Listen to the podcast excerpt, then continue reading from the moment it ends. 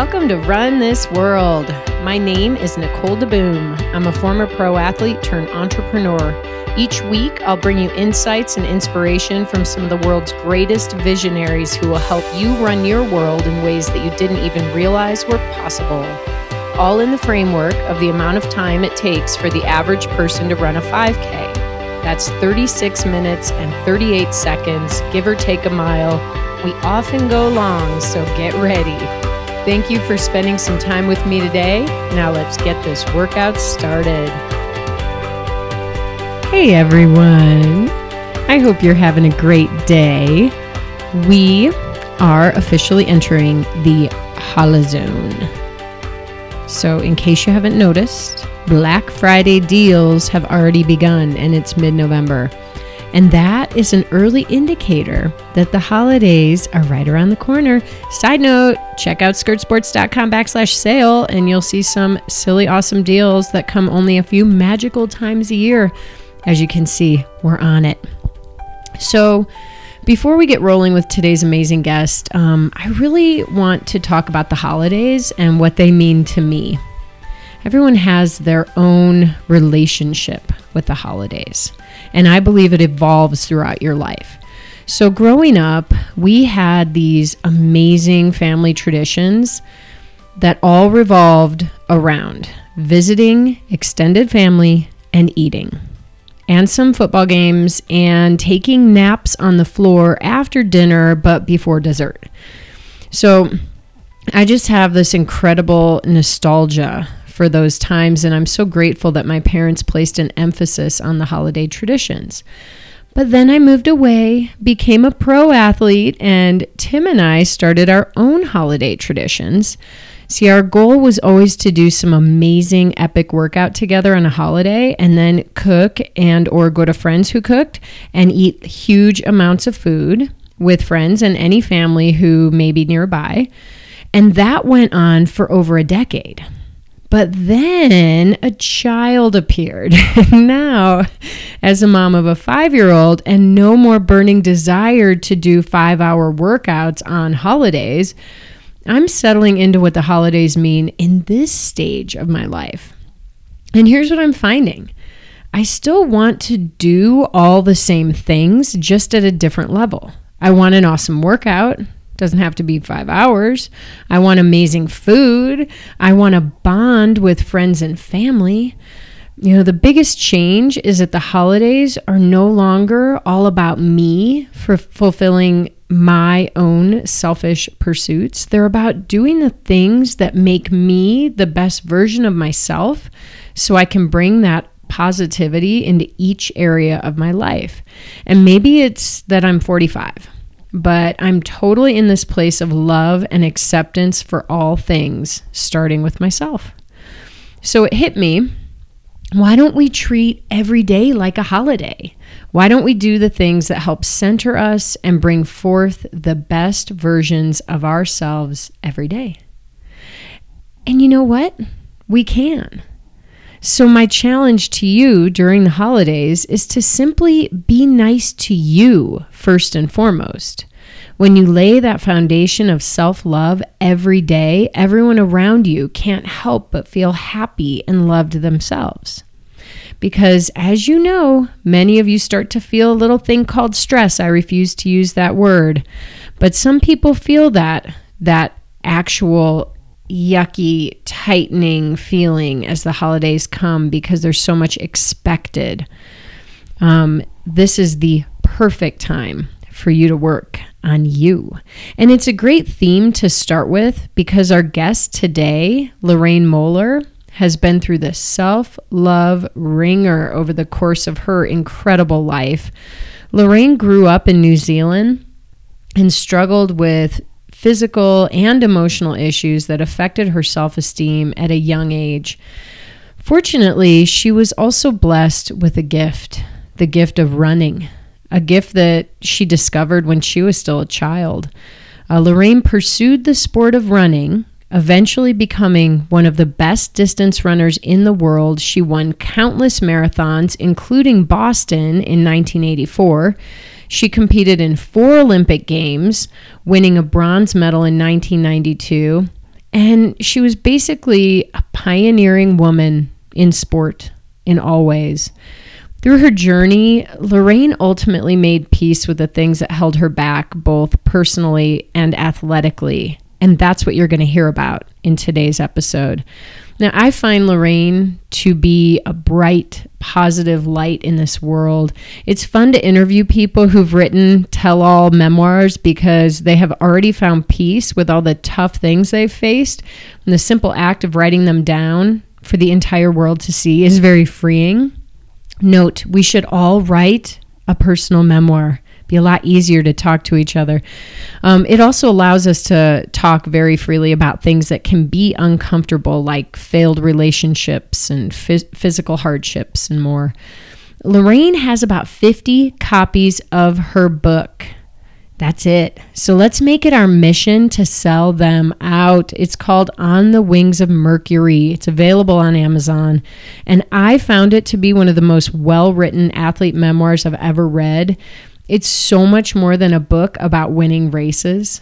So head over to Amazon, nab one of the last copies. As you'll hear, Lorraine said she'll sign it for you. Just leave her a little note.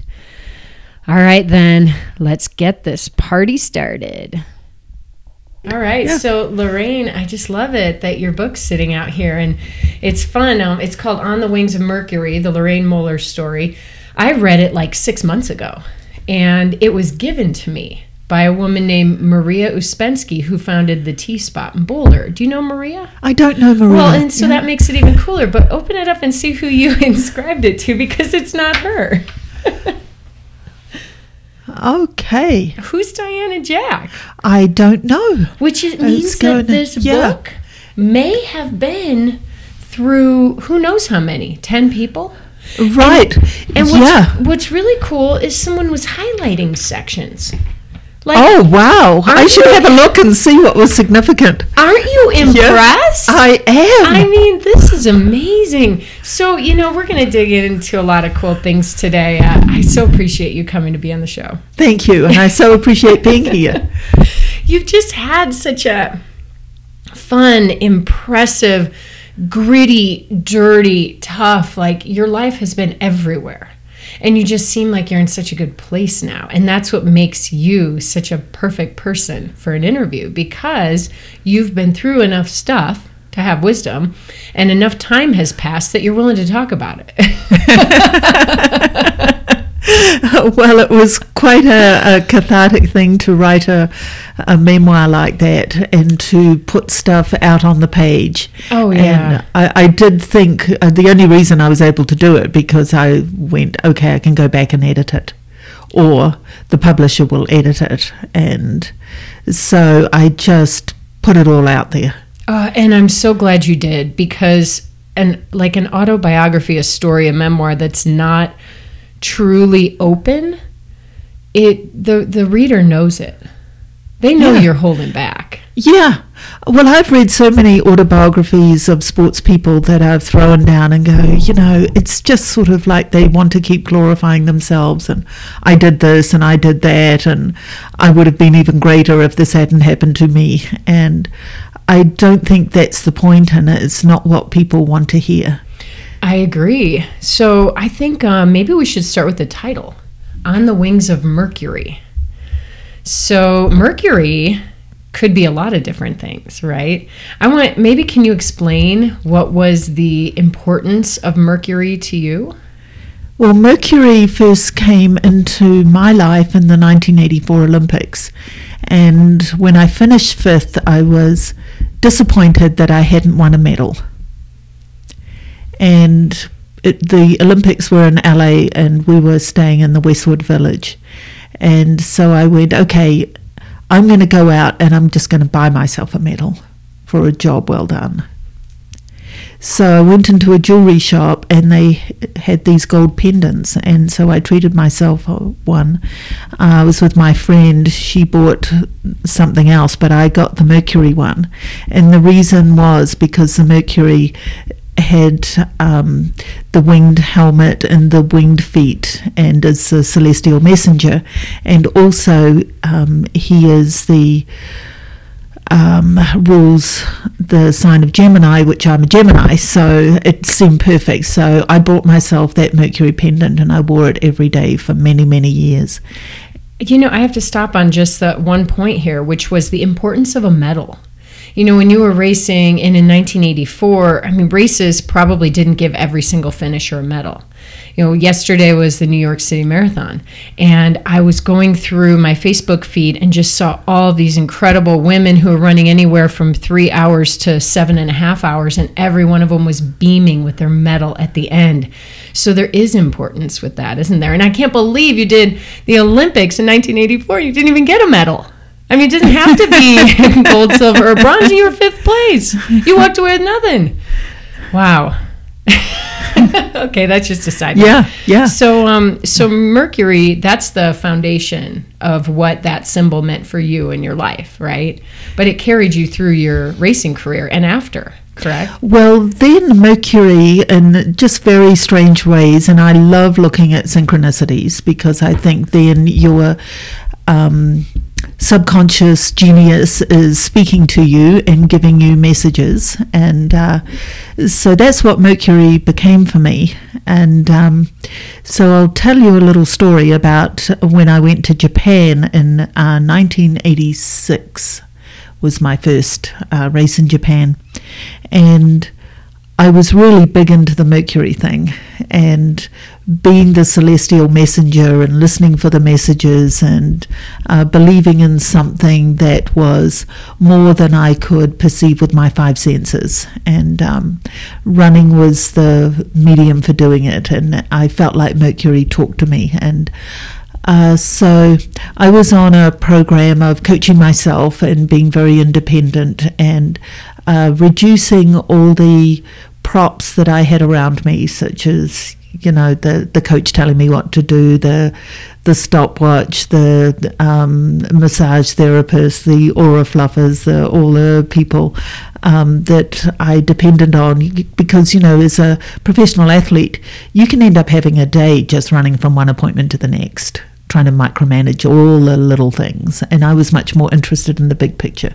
So I arrive in Japan, and it's a really big event. It's the Osaka Ladies International Marathon, which is one of the biggest women's races. It is the biggest in the world, and um, Still to this day? Yes, mm-hmm. I think so. Um, it was sort of a race on its own, but um, because there weren't a lot of women's races, I mean, women's running was just only getting going, and 1984 was the first Olympic marathon for women, so you get uh, some sense of the climate. So I'm at this race, and I have been uh, selected to run against this. Um, they've brought me in. They've paid me to come in, and they've brought in Julie Brown, who was the fastest American runner at the time, and she was two minutes faster than me. Um, so she was given the number one seed, and I was the number two. And the race started off, and Julie took off and on these long straights she got so far in front of me that by halfway when I turned a corner she had already turned the next corner and I couldn't see her and I'm starting to go, oh, maybe this isn't working. Um, maybe I should have all the, you know, been much more scientific about it and all this. So these doubts started to creep in. And I think that the doubts are vital a part of a racing because when you reach those doubts, you have an opportunity to um, choose something different for yourself and um, that's what I call Mercury's crossroads. So I was having these doubts, and I turned the corner, and right in front of me, in the middle of downtown Osaka, was a life-size statue of Mercury. Are you kidding me? No, I'm not kidding you. There is a picture of me with it in the book, and I went, "Wow." How do you get a life-size statue, this this um, Roman god, in a life-size form in the middle of Japan, Osaka? right in the middle of my course. So, you know, I felt like it was a sign for me. And um, from that point on, I caught Julie Brown and passed her pretty quickly and went on to win the race. And uh, so I felt that Osaka was my race. I went back and won it two more times. So, um, so it was very magical to have yeah. Mercury come into my life like that, and, and hence my book on the wings of Mercury. Oh, and you, I think you said you don't have any more copies. You'd have to do another run. Uh, yeah, I've sold about seven thousand copies. I have, Wow. I have um, maybe fifty or sixty books left. All right, how can people buy them if they're listening? Uh, they can go to Amazon. Perfect. And All they'll right. get a copy straight from me and ask me to autograph it if you want it. Yes. Okay, you heard that. She'll do it. Um, let's put Lorraine to the task and, and buy all the rest of those books. 50 more. We can do this easy. Um, so so I understand, you know, you reached a point and that that was a period of your running career where you were you had momentum and you were finding yourself and you were listening to signs but your childhood didn't start off that way. And uh, your book is amazing because you are very open about the issues you had when you were young. Um, and I kind of want to take people through a little bit of like growing up, maybe a little more insecure, and what happened when you found running and how that changed you. So I was the third of six children. And so, probably a little bit of a lost middle child um, in terms of just wanting mum's attention, etc. Um, when I was a year and a half, about, or before I was two and just toddling around, um, I stood on some glass and it got embedded in my foot. I had a, a lump under my big toe. And so I was put into hospital to have surgery on it. And that was the first of a very traumatic um, series of events where I was hospitalized and taken away from my family. And uh, so I believe that, you know, everything in a life is a setup. It's like just setting the scene so that we can get the lessons that we need to wake up to who we really are, which is that we are divine beings having an experience here and um, to become um, conscious of that. And You know, it, it's, I love this philosophy. Um, but it's hard to see that when you're in those tough times. So it's easier to look back and say, oh, that was just part of my lesson learning, right? So, how do you embrace those tough times? I know when you're a child, that's very hard, you Right. know, but as we get older, too. Well, you know, as a child, what we do is we compensate. So we develop certain talents, skills, um, uh, we find ways to make it through. Because kids usually will make the best choice. Um, it also sets us up for the area where we have our biggest lessons. And that's up to us. Um, my mother always said that it's not what happens to you in life, it's what you do with it that counts. And uh, so having parents with those sorts of philosophies, I think, um, and my dad was also very much a go getter, you know, self made man, um, that they passed those things on. So it wasn't that I was left um, helpless, although to a certain extent I was. And I think you spend your life looking for the things to fill the gaps where we are emotionally um, um, damaged or um, have been scarred in some ways. And um, and that makes a story that is worth telling. I mean, nobody wants vanilla all the time. It's really boring. It is really boring. Yeah. But, you know, the spicy stuff can be really painful. Yes. yes. Um, so you mentioned your parents a little bit. I know your dad was a super supporter of your running career. You know, he used to run with you, right? Yes.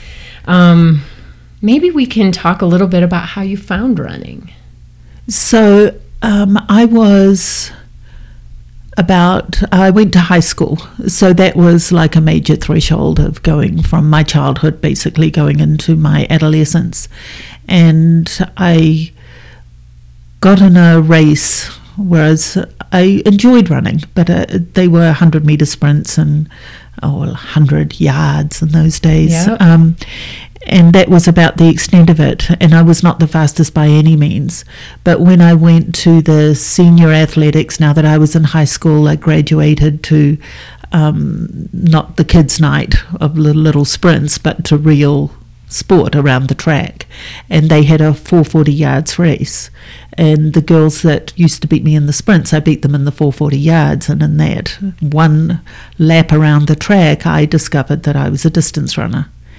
And that was enough of a success for me to want to do more. And then it snowballed from then on. And so I say that's when Mercury came and jumped into my life and uh, opened up a whole field of new possibilities. Well, there's definitely something to getting positive reinforcement with the things that we're good at, and then we gravitate to those things. So I'm sure running the 440 which I do remember because when I was a kid, it was still the 440. Um, you know, that was considered distance, and I'm sure it was painful. You know, you you suffered when you ran, Yeah. but you were still drawn to the positive parts of it. I did not mind uh, pain, physical pain, and maybe that was my um, uh, one of the gifts that I got from my childhood that I could uh, use my mind to go through those hard things. Um, so that was not a difficult thing for me. I did not give up easily in the face of pain, and I actually had the ability to run myself to a point of collapse, which was, you know, um, a bit of a Dangerous place to go. you know, my parents were really concerned having to pick me up and carry me home, you know, but really that was um, remedied just from training.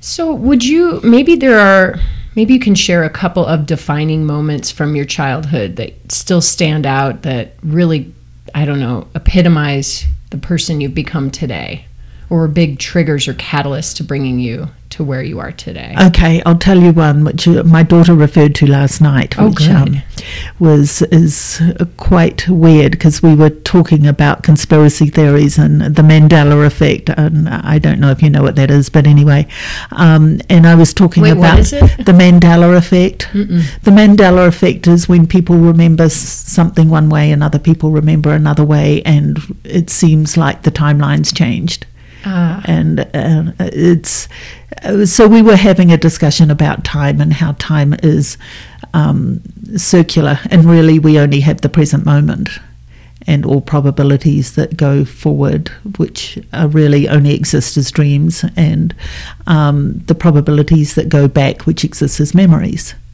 but we only have the present moment. So anyway, just uh, that's a segue into the story. When I was uh, six years old, I was hospitalised for five weeks. That means I was away from my family for um, a long time. I can't And- imagine my child is almost six, and I just can't imagine that. Oh, it was just horrendous. And the hospital was three hours from my hometown, and my parents had the other kids to look after. And my dad came and visited maybe once a week if he could, but it was just horrendous. Um, so I was went to the window and was looking out the window, and I saw a woman running by, and she stopped and she looked up at the window at me and she said, or she, or I heard in my head, just hang in there. It's going to be really good. Um, so that was a defining moment. Now, um, after I won the Olympic bronze medal, I was in Auckland running around a park in the domain. And I'd done many, I mean, hundreds of miles around this loop. And as I was coming up this path, I saw a tall building. And I looked up and I saw a little face in the window. And I stopped, which I don't usually do on a run, but I stopped and I looked up at the window and I saw this little girl there. And I said, just hang in there, it gets really good. And then I kept on doing my run and and it just haunted me. And later on, I went to my hometown and I was talking to my mom, and I said, Mom, where, where was it that I was in hospital? and she said it was at the um, hospital on the Auckland Domain. So I feel like that we always have this interaction from our future selves to our present self. That will, if we can be open to it, we will have these messages that will tell us what is our path of development because I really think life is not meant to break us. We have struggles, but they're there to to refine us, um, and that life is supportive, and we need to believe that. We need to believe that we're not here to be broken. That is a very powerful story. Definitely brought tears to my eyes. and um, I think it does require people to be very in tune with themselves. There's this intuition that we often have that we don't follow all the time or we don't trust, you know, as we go through life's path.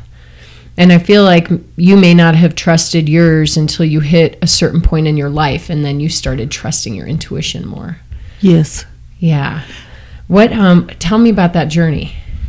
Well, I think um, in hospital, uh, having just those long periods on my own, I was completely dependent on myself for my survival. Wow, even at a very young age. Yes. Mhm. Yeah. So I think that really opened that doorway for me to have a certain uh, trust and reliance on Um, me. And yeah, and I, I you talked about defining moments, and one of them was when I was taken into the doctor's office at the end of one of my hospital visits, and um, I was with my mother, and the doctor was explaining to her what was wrong with me, what the condition was. And he was talking about how I had this infection in the um, ureters and that the infection was spreading. And when it got to my kidneys, he said they, they couldn't do anything. He had the diagram, you know, he had the sort of here's the infection and, you know, and it's spreading. And when it got to my kidneys, that um, there was nothing they could do for me. So, like a urinary tract infection, very common in little kids. Mm-hmm. Yeah. Yeah. But yours was uh, greater, like a, t- I don't know. It was just more than a Temporary. It was more than that. Yeah, it was something that was so. Um, it it did not respond to antibiotics, Okay. and it just got worse. And they had no antibiotics that would work, so they'd run out of options. So he told my mum when it reached my kidneys, there was nothing I could do because um, that none of the drugs were working, and that they sent me home with nothing. They were sending me home with prayers. That to offer up prayers, and he thought that because I was, you know, I was under five at the time, that I would not understand what he was saying. But, you know, the diagram gave me a pretty good idea. I sort of got the gist of it. And I had this picture in my mind of where the infection was and which way it was traveling. And mentally, I went, okay, then I just won't let it go any further. And so that in my mind, I- um, I blocked it off mentally. I blocked it off in my mind, and I think that started this um, connection, this mind-body connection, and understanding that I had much more power over my life and my own body than what I thought. The doctor was an idiot. Actually, I really did. Uh, are you listening, everyone? Okay, first, not all doctors are idiots, but the point is we have power over our bodies. Our mind body connection is probably the strongest relationship that we'll ever have. Yes. Well, it, it can't be any other way. It can't be any other way, and that's what we're doing as athletes when we're training the body. It's, it's you know, the mind is the driver and the vehicle. The body's the vehicle. Can I go back to because um, with your infection, I do remember that your mom decided to buck the traditional advice, correct? And Yes. got you off of the antibiotics, but maybe didn't tell the doctors? Yes. So they kept on giving me just more and more and more and more um, because they didn't know what to do. And uh, so my mum, and I wasn't any better. So my mum took me to a colour therapist, and I always remember the woman. Um, she did. Uh, A what it's like kind of therapist? colour. Uh, so like a- she, like it was a- like vibrational uh, therapy Wow. Okay. and she had all the elements and she would go through a checklist of the elements and use a pendulum to see whether I needed them or not. And she's looking where the deficiencies were. But she told my mother that the antibiotics were poisoning me. They were way too many. And that uh, she reduced it. I think i was probably like eight a day to like one a day and she would build them up in a little cycle and then drop off for a few days. And just to allow the body to kick in with its own responses. And and then she put me on certain elements so one of them was sulfur another one was silica and they were powders. My mom stuck them in dates the sulfur was just a yellow sulfurous powder that smelled like rotten eggs, and she'd put it in a date, and I would crunch away and eat it. Um, and I got better.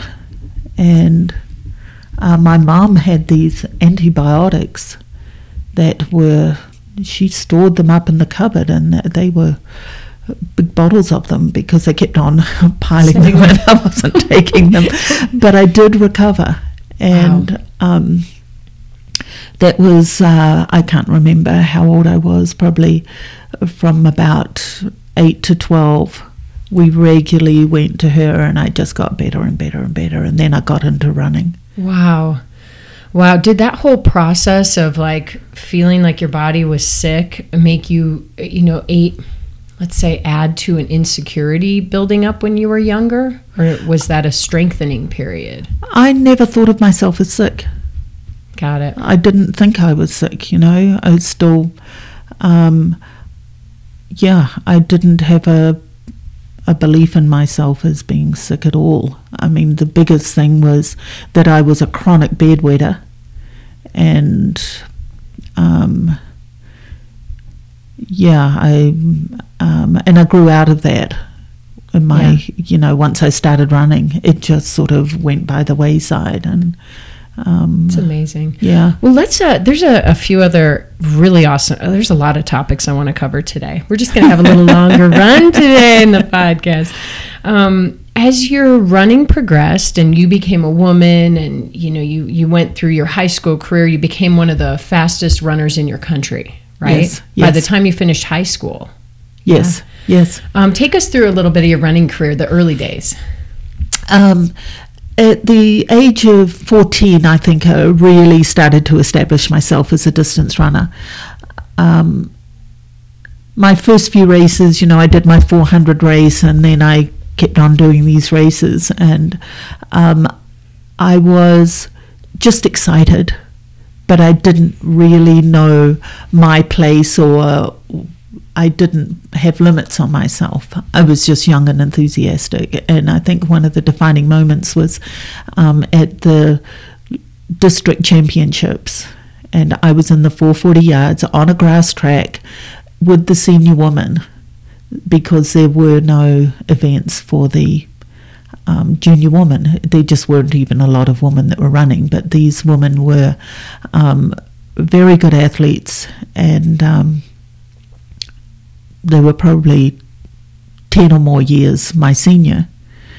And I got in that race and I, I won it. Were they? Did they even consider you a threat? I don't think so. And the, they put it in the paper. They said, um, you know, fourteen-year-old wins in a in an upset. yeah, I think everybody was upset with me, you know, but I had no idea that I was, you know, upsetting people because I I would never have wanted to do that. But um, I think that made people sit up and notice that there's a talent here.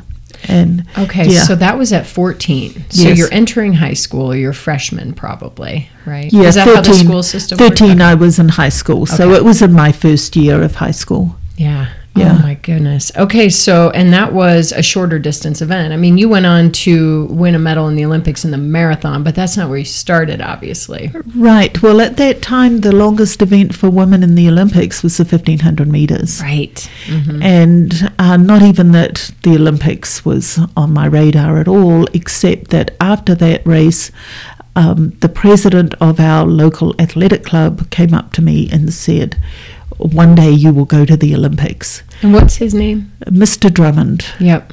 And Mr. Drummond um, seemed to me like he was a very important man. And he knew what he was talking about, and um, and so that sowed a seed in my mind. Um, and I think those uh, people are very important because um, it meant a lot, and I kept coming back to it. And uh, maybe that's a way that the future comes and speaks to you through these people who are, are like elders and um, can see potential. Oh, absolutely. So you uh, you continued upsetting people um, throughout your high school career. Uh, didn't you make a national team and even go traveling while you were still in high school? Yes, Mm-hmm. yes. I made my first team um, when I was 16, and uh, then regularly after that. So competing on the international stage was something that I was exposed to early. And it wasn't like a huge uh, threshold that I had to bust through. It came fairly easy, so I had no fear of um, competing on a on a big stage. Well, and when did you actually get structured coaching? Um, when I was around fourteen. Oh, okay. Yeah. But not Mr. Drummond. No, no, Mr. Drummond was not a coach. My he um I had other coaches who were telling me what to do and and everybody was, you know, wanting to put their hand in and help me out and some were really good and some were not. Didn't know what they were doing. Um but Can I can I ask about this? Because a lot of people listening may be seeking coaching or have a relationship with a coach that may or may not be working. How do you know if something's working? How do you know if a coach knows what they're doing or not, or they're a good fit for you? Uh, that's a very good question, and I think in the field of um, sport, it's so unregulated that anybody can call themselves a coach. And. I see a lot of people uh, who coach who really don't know what they're doing and they don't have the experience. Um, first of all, I would look for somebody who um, who has experience, who's been through it themselves, um, but somebody who is um, was a great athlete might not necessarily be a good coach. Um, but that would be a starter. Um, and then um, I think a coach will not only coach well, but they'll also educate. And I think one of the hallmarks of a coach is that um, they have a reason for giving you the workout that they're giving you. That it must fit into an overall picture and not just throwing something out there. And uh, because most people, if you are not training and you start training, you will improve unless you do something really bad. But it doesn't make it optimal training. That's true. So, um, so I would look for somebody with experience, and um, I was very lucky because I was brought up in the country where Arthur Lydiard had developed his training program, and he was probably the most influential coach of the 20th century. And contributed more than anyone else to the whole field, and would be the grandfather of periodization. Um, and that system is just solid.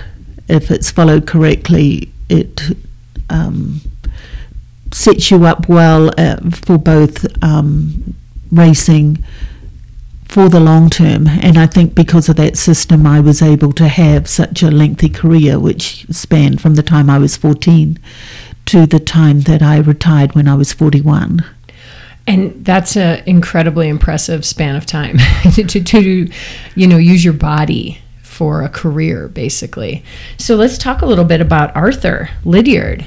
Um, was he your coach early on, or did you develop a relationship with him later?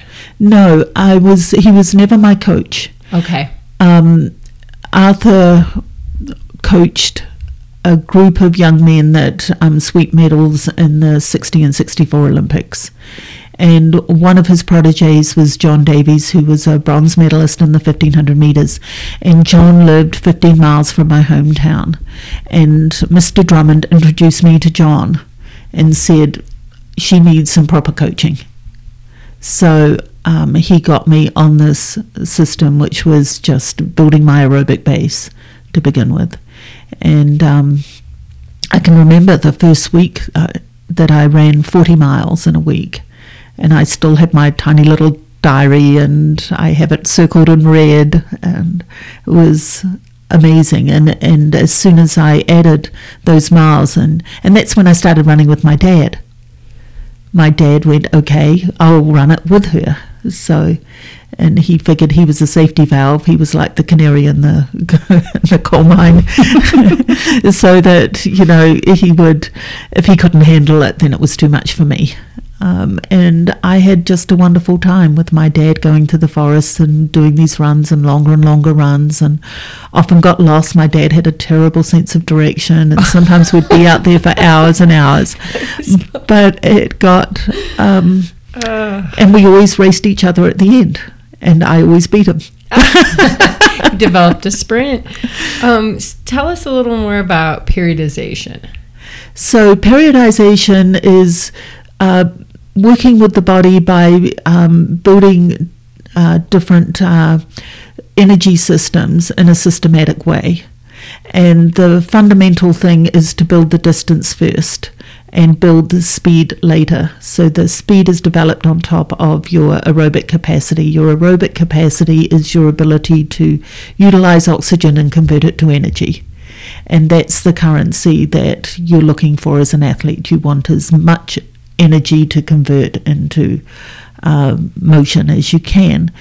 Uh, along with that, there the other system that needs developing is just um, musculoskeletal strength, and that takes time. It's much slower. The cardiovascular system develops really quickly, but just to be able to handle miles without getting injured takes time. So you need to have a gradual approach and allow the body to adjust, which it will, because the whole body, um, unlike a car, it's adaptive. It responds to what you do with it. So it's continually, um, with training, building itself up in response to the stimulus that you're giving it. And the whole thing about Lydiard training is that um, it uses that capacity in a um, in a way that is very gentle. So it builds longevity into the system. Each year you can expect to improve. And that's the hallmark of good training. Injury is not, it's a overcompensation, it's a negative adaptation. Um, that means that your training is not is missing the mark. Injury, illness, and um, a performance that flattens out or decreases over time. So then you know you're not doing good training because it, the body is made to keep on improving.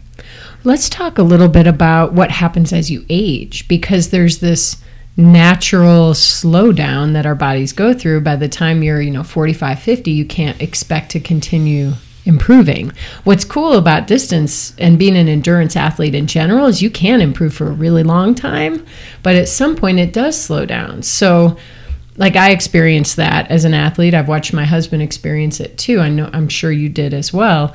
Like how what is your advice to people who are frustrated because they're no longer hitting their times and they're not sure if they're doing something wrong or yeah, how do you embrace that part of your life? well, I think that a lot of aging is um, a, a good percentage of it is a mindset. And I think not only a mindset, um, I think it's because people are not training correctly. So uh, the body goes into a breakdown overall breakdown. So it's a decline rather than a build up. So you get sort of on the other side of the hill. And um, I think that happens prematurely for a lot of people because they're not training correctly. Mostly with athletes because they overtrain. A type personality, they get into it and they just keep pushing when what is required is the other side of the coin, which is recovery. Mm-hmm. And they don't know how to re- surrender to and uh, be still. So um, there's both sides. Uh, so I think often people don't train correctly, they uh, stop improving and they call it old age, and it's not old age. Um, we've just used our Lydiard training programs with uh, running groups in Michigan, and we had 500 runners using our programs.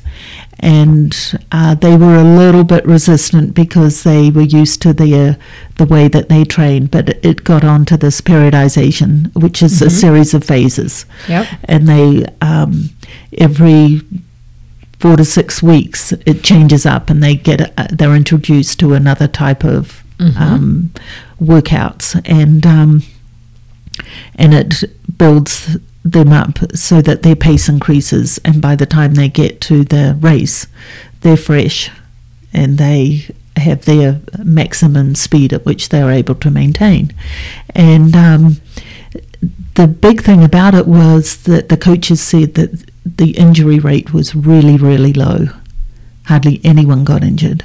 Um, but they came to enjoy it because there's a new type of work that's in. It's like, oh, we've got through the base training, now we're going on to the hill training phase, or now we're going to the track.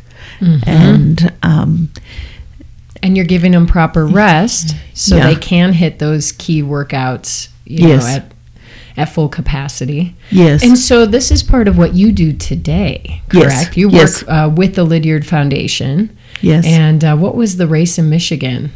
Uh, they did the uh, Detroit Marathon and half marathon and the Grand Rapids Marathon and half marathon. So they were training groups that trained for the full marathon, and most of them. We went out to the Detroit Marathon to cheer them on. Oh, great. Now, are you still running marathons? No, I'm not. I really don't have any interest. Um, but you know, we'll have some note, uh, some links in the show notes to what you do today and how people can participate with your philosophy and uh, the way you coach and train people. Now, do you coach individuals or do you coach coaches? I coach coaches. Okay. So we have a coaching certification program, and people come in for a two and a half day course. Uh, we have them mostly in Boulder, but around the country and uh, some around the world. Well, then um, let's do this with. I'll put some notes, uh, links in the show notes, like I mentioned, and we'll get people, especially coaches out there who are interested in learning more about how to coach the whole athlete, how to coach holistically, because that's another part of what you do, correct? Mm-hmm. Yeah, that's what we had talked about when we met earlier. Yes. Yeah. Yeah, because the body is, it's not just, we're not a, just a physical system, we're not machines. And I think, uh, and I think that's often why exercise physiologists are not great coaches. Um, you know, it's sort of rare when you get one um, that is a is a good coach, but you need to cater to the mind, body, spirit, and the body is the uh, the end result and of the you have to have correct functioning and um, feedback systems between all parts of self that are uh, copacetic. You know, they they need to all be in harmony. Absolutely, and I think you mentioned this at the very beginning. You know, we spend our lives looking for the things to fill in the gaps, don't we? Yes. So that we can feel more whole. So I kind of want to take people back again. So you mentioned the 1984 Olympics, and you were fifth place in your debut, in the Olympic debut for the women's marathon. And you were disappointed with that yes. result. Yes. And so you kept chasing it right? Yes. But you were also growing up, so you were starting to explore the world in different ways. Like you freely had some partying days, and men came into the picture. Yeah. and you know, those kinds of things can also screw with our uh, emotional, I don't know, balance, right? Um, I want I actually want to talk about if you don't mind some of those early days and like what were you seeking through for instance your relationship with Ron? Um, you know relationships if you read my book you know and you you're looking at the running and you're looking at the re- relationships and you can see the ups and downs and there was certainly a parallel with you know the relationships not going well the running sort of goes south and then pick myself up and away I go again. And um, you know my uh, drive for approval and love and I think the dad to come and rescue me from the hospital bed was always there and um, that was a theme running in the background, although I didn't recognize it at the time. And uh, so I had a great difficulty with relationships, but also because I was in a social climate where women were uh, um, a successful woman, um, one that I usually, with my boyfriends or love interest, I was more successful to them. I earned more money. Um, I was, um, and I refused to make myself smaller to make them feel okay in the relationship.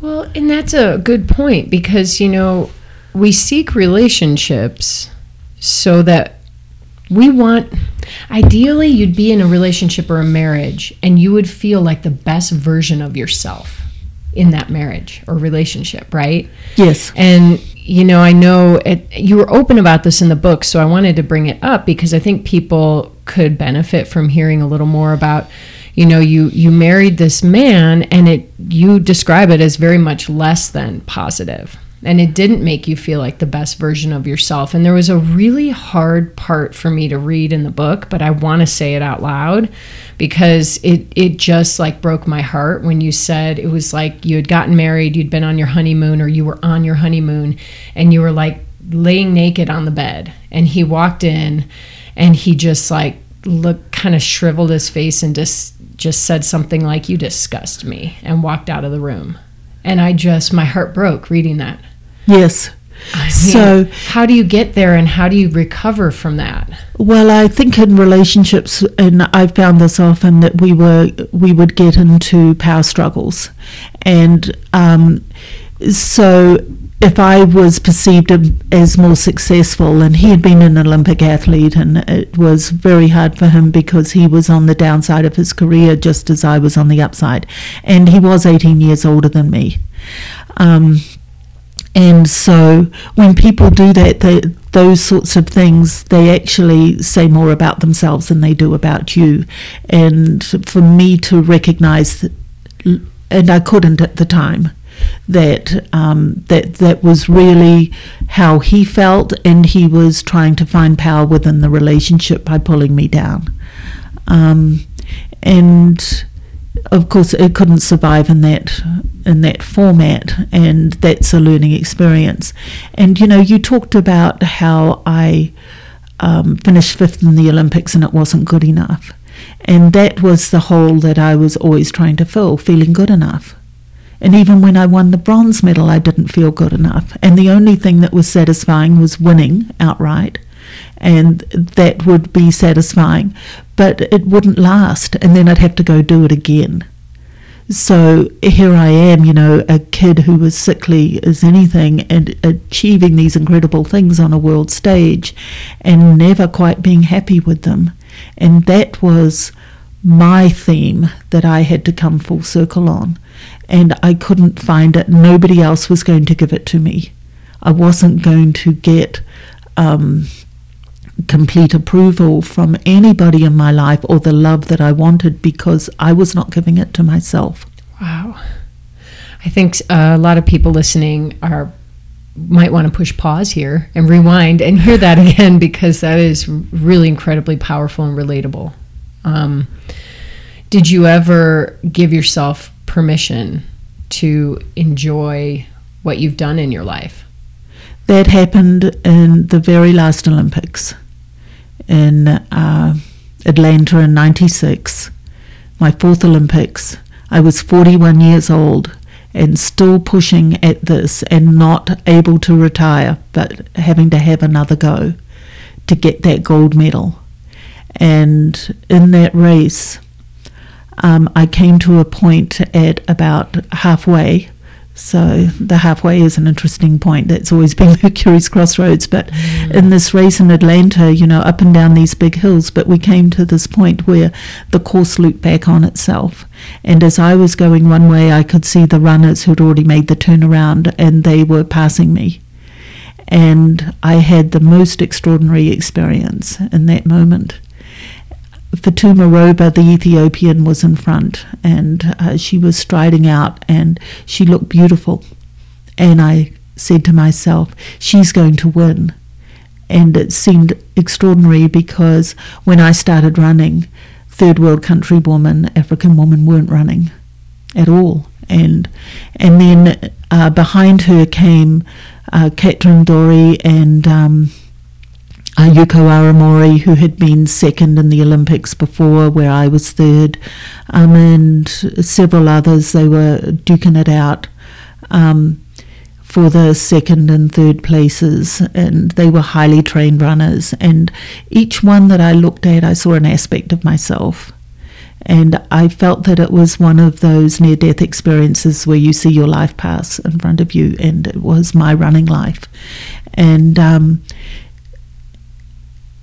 after looking at them, I realized that that was it.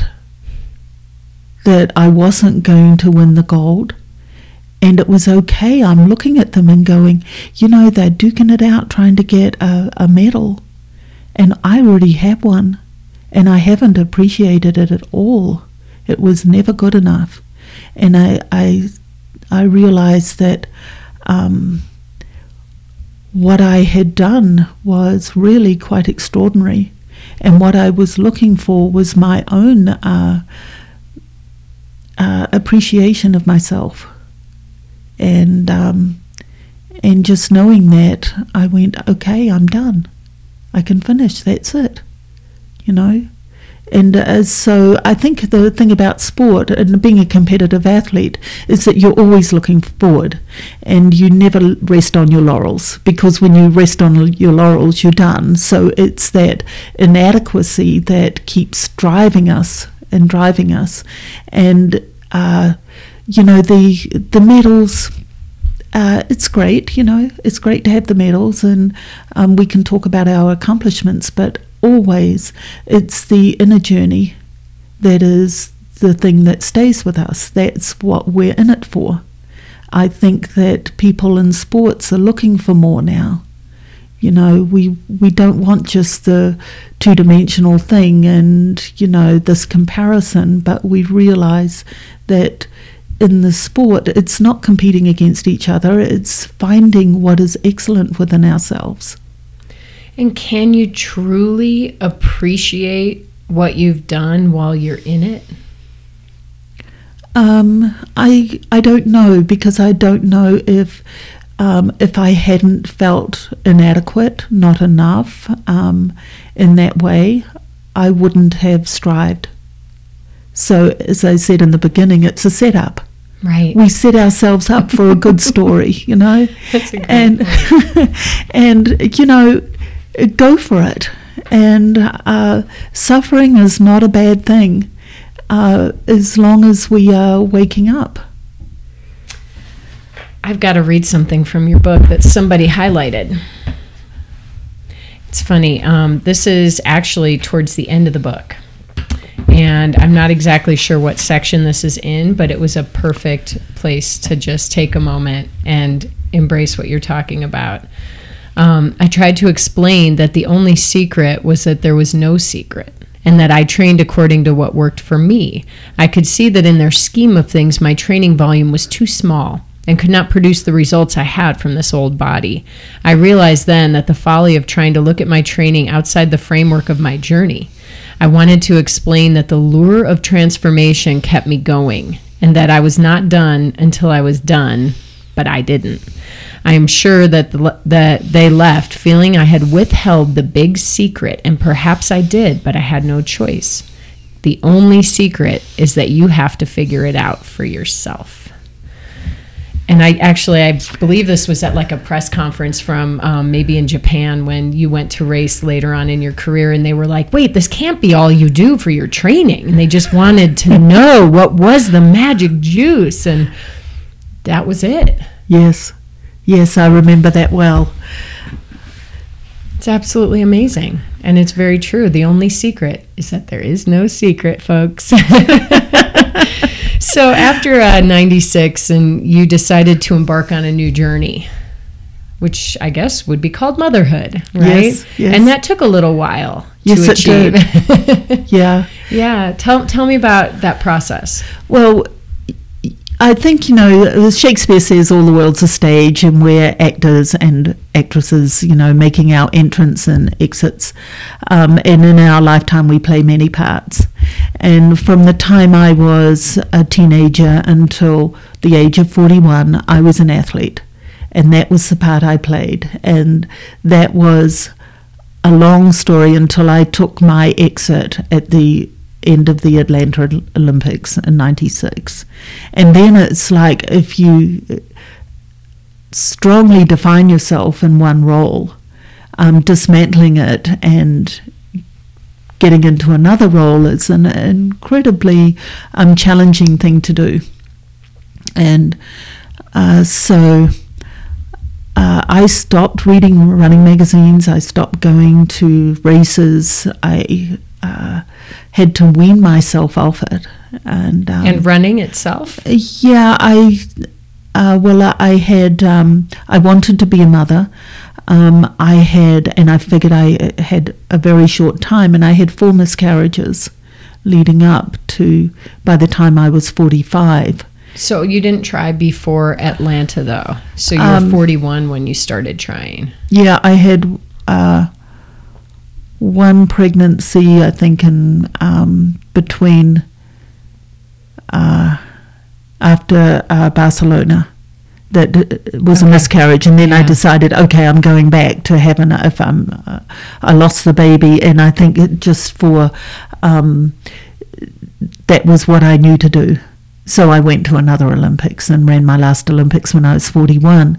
But then I had three more miscarriages going up to um, 45, and they were the statistics, which I, I think statistics can be very misleading in the way that they are used. Um, the statistics were that my chance of giving a live birth at after my age after the four miscarriages were about 0.01 percent or yada yada. Um, and uh, I went to a doctor and uh, I was pregnant.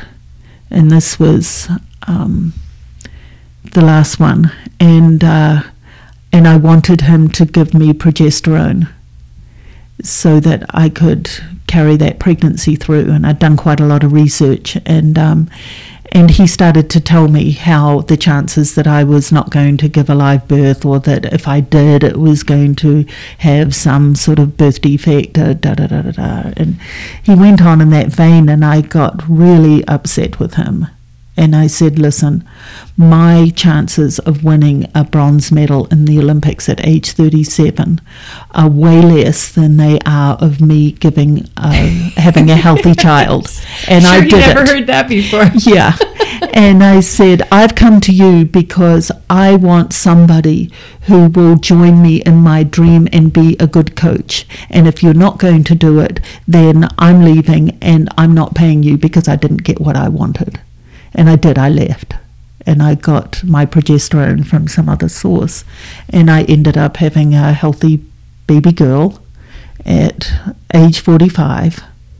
And, um, And this was before IVF and all of the, you know, shots and harvesting your eggs and all of that. You just made it happen. Well, that was a possibility then, but I figured four miscarriages, that means getting pregnant is not the deal. The deal is holding on to the baby. And um, I think that it's like anything else, it's uh, um, a contract that you have between three people to bring this kid into the world. And I figured that the soul really wanted to come because she kept on coming. Um, and that I just needed to provide the right environment for that to happen. And um, and the progesterone really was a key thing, I think. But it was also the consciousness and the willingness because there were things that happened on her father's side that also really greatly influenced that Mm-hmm. situation. Yep. And it's just a coming together, you know, um, the timing. Yeah. And um, Well, and you need to be an advocate for yourself. You know, a lot of people will listen to what those doctors say and then they will let their body release the baby. It's like when you were very young, you mentioned something early on. It was about your um, urinary tract infection or your urinary infection, and that you just decided emotionally, mentally, you would make it reverse direction, you know? So when you hear enough negative um, input from other people, you start believing it. So you have to be very strong in that case. And then, like the fact that you advocated for yourself with medical professionals was really impressive, especially now your daughter is how old?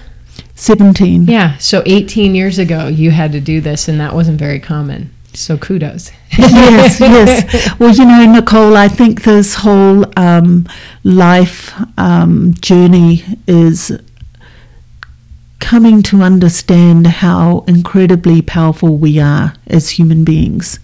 And we are so led to believe that we are inadequate, that we're not enough, that we don't have any power over our reality.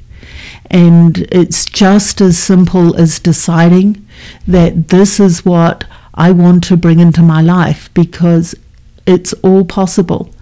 And then everything starts to mobilize and go in that direction for you. And it's no different from choosing the race and going, This is what I choose. And then going for it. And sometimes you get it and sometimes you don't, but you learn more about that creative process. And it was no different f- with my daughter. I'm going, okay, I've been to the Olympics and I've got myself a bronze medal, and it's good enough. I can create a baby into my life. I have enough going. I've had pregnancies. Now all I have to do is go the whole distance. And it was, um, and but anybody can do that. It's like we we get so focused on there being a problem. So get off the problem. Yeah, get off the problem. Well, I'm going to take us to the final question I ask everybody on the show. Um, can you leave our listeners with one final piece of advice, one little nugget that will help them run their worlds in a bigger and better way?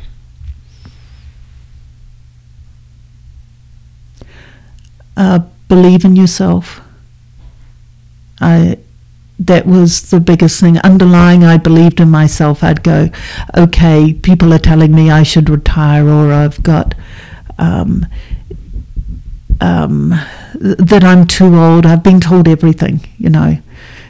Too old, too young, you know, female, inadequate, you know, etc., etc. And um, I don't believe in what other people tell you if it doesn't serve your dream. Perfect way to end it. Thank you so much for your time today. This was great. Thank you, Nicole. It's funny. Um, I feel like I've known Lorraine my entire life, possibly because we run in the same circles in Boulder, the endurance athlete world, and the endurance athlete mecca of the world. Or because, I don't know, maybe it's because she was at her peak when I was entering the world of endurance sports. So her name has always been so familiar. But either way, I just I think she has that effect on people. You feel like you've known her your whole life. Because when you've gone through incredible highs and lows, you come out the other side with less judgment, more compassion, and emanating that self love that I talked about at the beginning. And we're all drawn to that, let's face it, aren't we? As Lorraine says, life is not meant to break us. Once we stop seeking the things to fill the gaps in our lives, we can get down to the most important part believing in ourselves. It's an important message. All right, everyone. Head over to NicoleDeBoom.com to check out the link to Lorraine's book in the show notes. It's available on Amazon. Just leave her a little note and say, please sign it. I'm coming to you from Nicole's podcast. As always, thank you for sharing your time with me. Please take a moment to share this episode or any episode that has moved you and made you think in a different way. Share it with a friend or loved one who could benefit from a life of greater positivity. All right, then, you know what time it is. It's time to get out there and run this world. Have a great workout, and I'll see you next week.